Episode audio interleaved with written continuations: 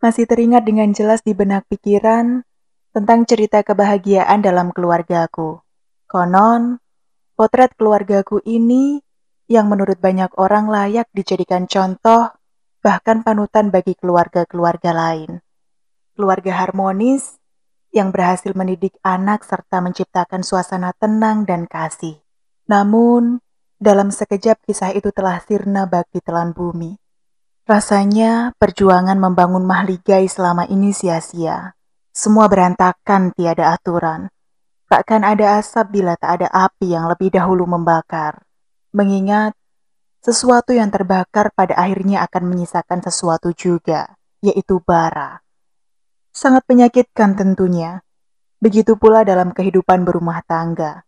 Liku perjalanannya selalu penuh warna, bahkan sampai harus rela meneteskan air mata. Seperti yang sedang kualami akhir-akhir ini. Dulu, aku betah sekali ketika tinggal di rumah.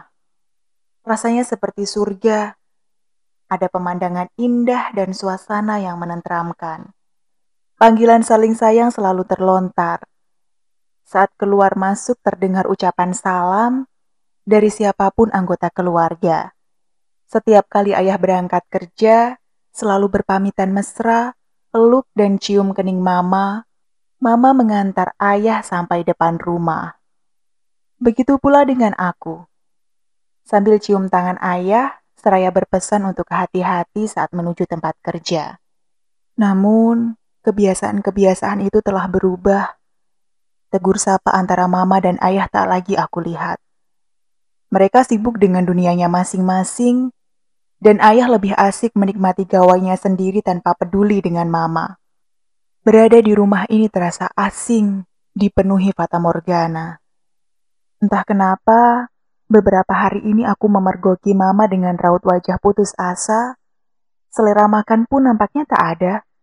Mama lebih banyak berdiam diri di dalam kamar, menjalani hari diliputi ketidakberdayaan.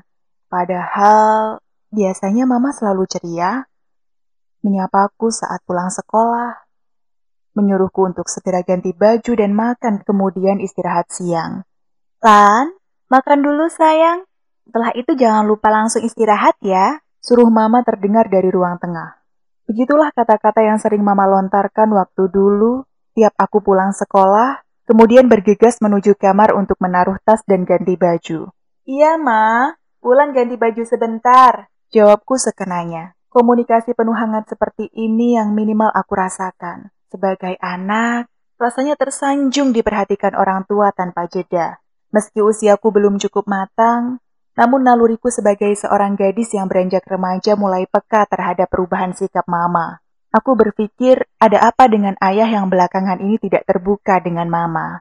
Mulai dari masalah uang belanja yang setiap hari terkadang tidak diberikan, padahal secara materi keluarga kami terbilang cukup dan jauh dari kata kekurangan. Di sisi lain, masalah handphone ayah yang jarang kelihatan. Biasanya setelah pulang kerja, ayah meletakkannya di meja ruang tengah. Mengingat sebulan terakhir ini, bisa aku hitung jari berapa kali hanya melihat handphone kesayangan ayah. Firasat ini yang kami tangkap atas keberadaan barang kecil dengan beragam fungsi. Adanya persangkaan ini, rasanya perasaanku semakin bertambah. Apakah firasat yang aku maknai sama seperti gambaran sikap mama yang aku temui setiap hari? Sejenak aku termenung, berpikir, bagaimana bisa mengetahui masalah ini tanpa harus menunggu jawaban dari mama? Aku yakin mama tidak akan jujur. Mama lebih memilih diam seribu bahasa. Mungkin dalam pandangan mama, aku masih terlalu dini untuk masuk ke dalam urusan perasaan. Namun bagiku tidak. Meski usiaku belum cukup, tapi cara pandangku mensikapi sesuatu sudah masuk kategori bijak. Biarlah aku sendiri mencari kebenaran sesuai hembusan nurani tanpa ada intervensi. Memaknai setiap kejadian dengan mengedepankan logika dan fakta yang menyertai. Aku berusaha mendekati mama selembut mungkin sebagai rasa simpati tentang sebenarnya apa yang sedang terjadi. Aku peluk mama dari depan. Aku dekap erat tubuh mama cukup lama. Kemudian, aku tatap wajah mama yang nampak sayu sambil aku pegang kedua pundaknya. Uniknya, ketika di depanku, mama bersikap dingin. Mama berusaha serapi mungkin menyembunyikan segala kegalauannya, seakan tidak terjadi apa-apa.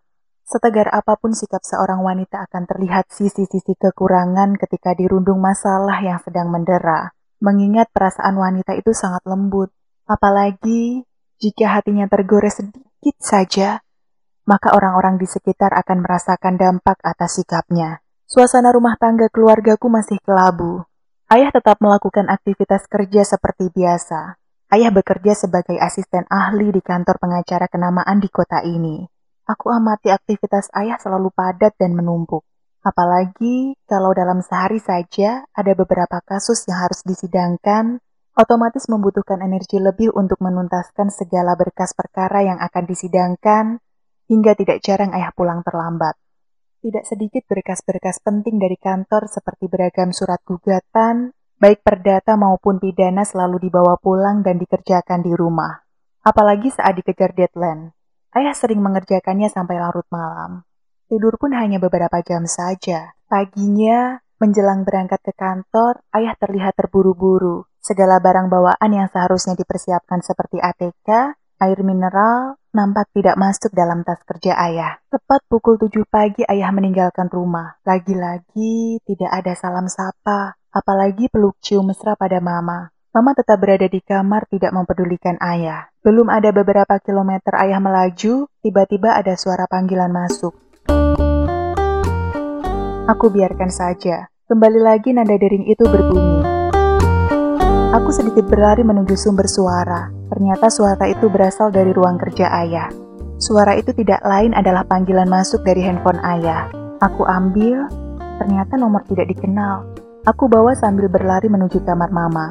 Mah, ada telepon masuk di handphone ayah yang ketinggalan. Kabarku pada mama dengan napas yang terasa tersengal-sengal. Suara nada panggilan itu tiba-tiba berhenti. Ya sudah, taruh di kamar mama saja handphone ayah, Lan. Jawab mama setelah menerima handphone itu. Tidak lama, handphone kembali berbunyi. Pagi, Mas. Nanti malam setelah pulang kantor, kita makan malam bareng yuk. Mama kembali mengambil HP ayah yang ternyata berisi pesan singkat yang masuk dari seorang wanita tak dikenal. Mama baca dengan teliti setiap pesan yang masuk dan mengamati setiap kata demi kata dari balasan ayah yang sangat mesra dalam percakapan itu. Mama membaca semua histori dalam pesan beberapa minggu kemarin yang belum sempat dihapus. Isi chat itu mengarah pada kenangan setiap kali ketemuan antara ayah dengan wanita itu saat makan malam setelah pulang kerja. Tempat-tempat favorit yang dikunjungi itu juga diketahui mama. Beberapa hotel juga pernah disinggahi menjadi tujuan kencan singkat mereka. Ditambah lagi, puluhan foto mesra ayah nampak jelas dengan wanita itu. Semua pertanda bahwa ayah sudah bermain api di rumah ini.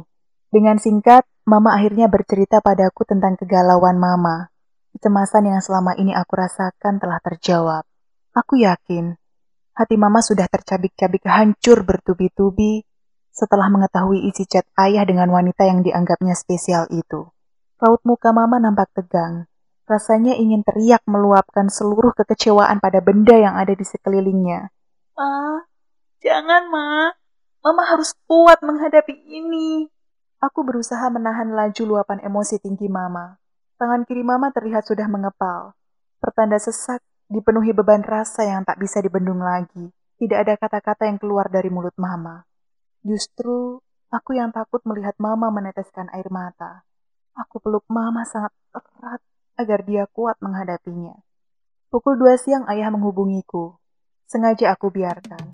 Beberapa panggilan masuk baru aku angkat. Aku juga kesel dengan perilaku ayah. Lan, tolong amankan handphone ayah di meja kerja ya. Simpan, dan jangan sampai mama tahu kalau handphone ayah ketinggalan. Suruh ayah dengan nada khawatir. Aku hanya mengiyakan saja. Aku dan mama sudah terlanjur mengetahui segala perbuatan busuknya. Ternyata, ayah tega melakukan semua ini. Ayah egois, hanya memikirkan nafsunya sendiri tanpa memperhatikan perasaan dua wanita di keluarga.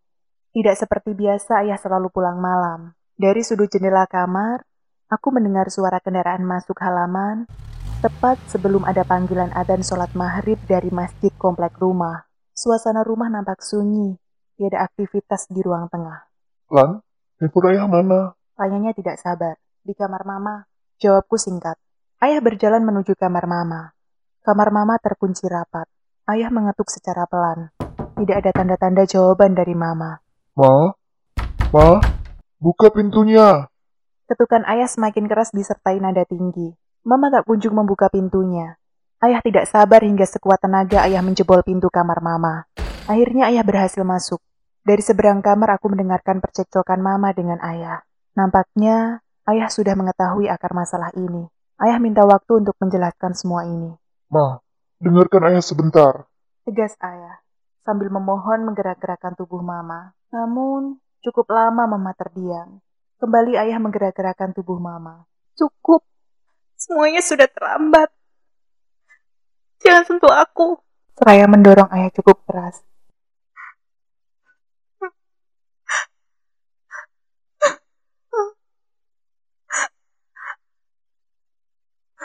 Kemudian, mama lari menuju keluar rumah sambil membawa tas. Mungkin berisi dompet dan baju secukupnya. Entah kemana mama pergi. Aku yakin mama tidak kuat lagi menahan pahitnya kenyataan. Orang yang selama ini mencintai telah menanam benih pada lain hati. Kini nasi sudah terlanjur menjadi bubur. Ayah yang merasa bersalah tak kuasa menahan kepergian mama. Ayah sadar kalau apa yang diperbuatnya sudah kelewat batas. Mengingat beberapa bukti sudah diketahui, ayah tak berdaya menyaksikan keputusan mama. Dalam pengamatanku, rasa penyesalan tergambar jelas dari raut muka ayah dan tak tahu harus berbuat apa. Sudah beberapa hari mama tidak pulang ke rumah. Kebutuhan makanku tidak teratur. Berangkat sekolah sekarang sering terlambat karena tiap pagi aku harus berusaha menyiapkan sarapan. Terkadang, tetangga sekitar ada yang memberiku makanan, ada yang memberi sepotong kue meski sekedar pengganjal perut. Hari-hariku merasa kesepian, tidak ada teman curhat. Tiap malam tidur sendirian ditemani ketakutan. Pandanganku menerawang ke awan, membayangkan masa depanku sendiri. Seperti apa diriku nanti kalau keadaan rumah tangga keluargaku seperti ini? Mama hanya menelponku mengabarkan keadaannya sekarang. Ternyata, mama tinggal di rumah nenek. Mama tidak ingin kembali ke rumah. Mama sudah tidak kuat melanjutkan perjalanan rumah tangga. Sudah beberapa kali aku merayu mama untuk kembali bersama ayah, tapi tetap menolak. Aku tahu mama sangat tegas. Sesuatu yang menjadi prinsipnya selalu dipegang kuat. Ayah sangat terpukul dengan keputusan mama, hingga berdampak pada keberadaanku. Hari demi hari aku jalani sendiri tanpa ada kehangatan keluarga.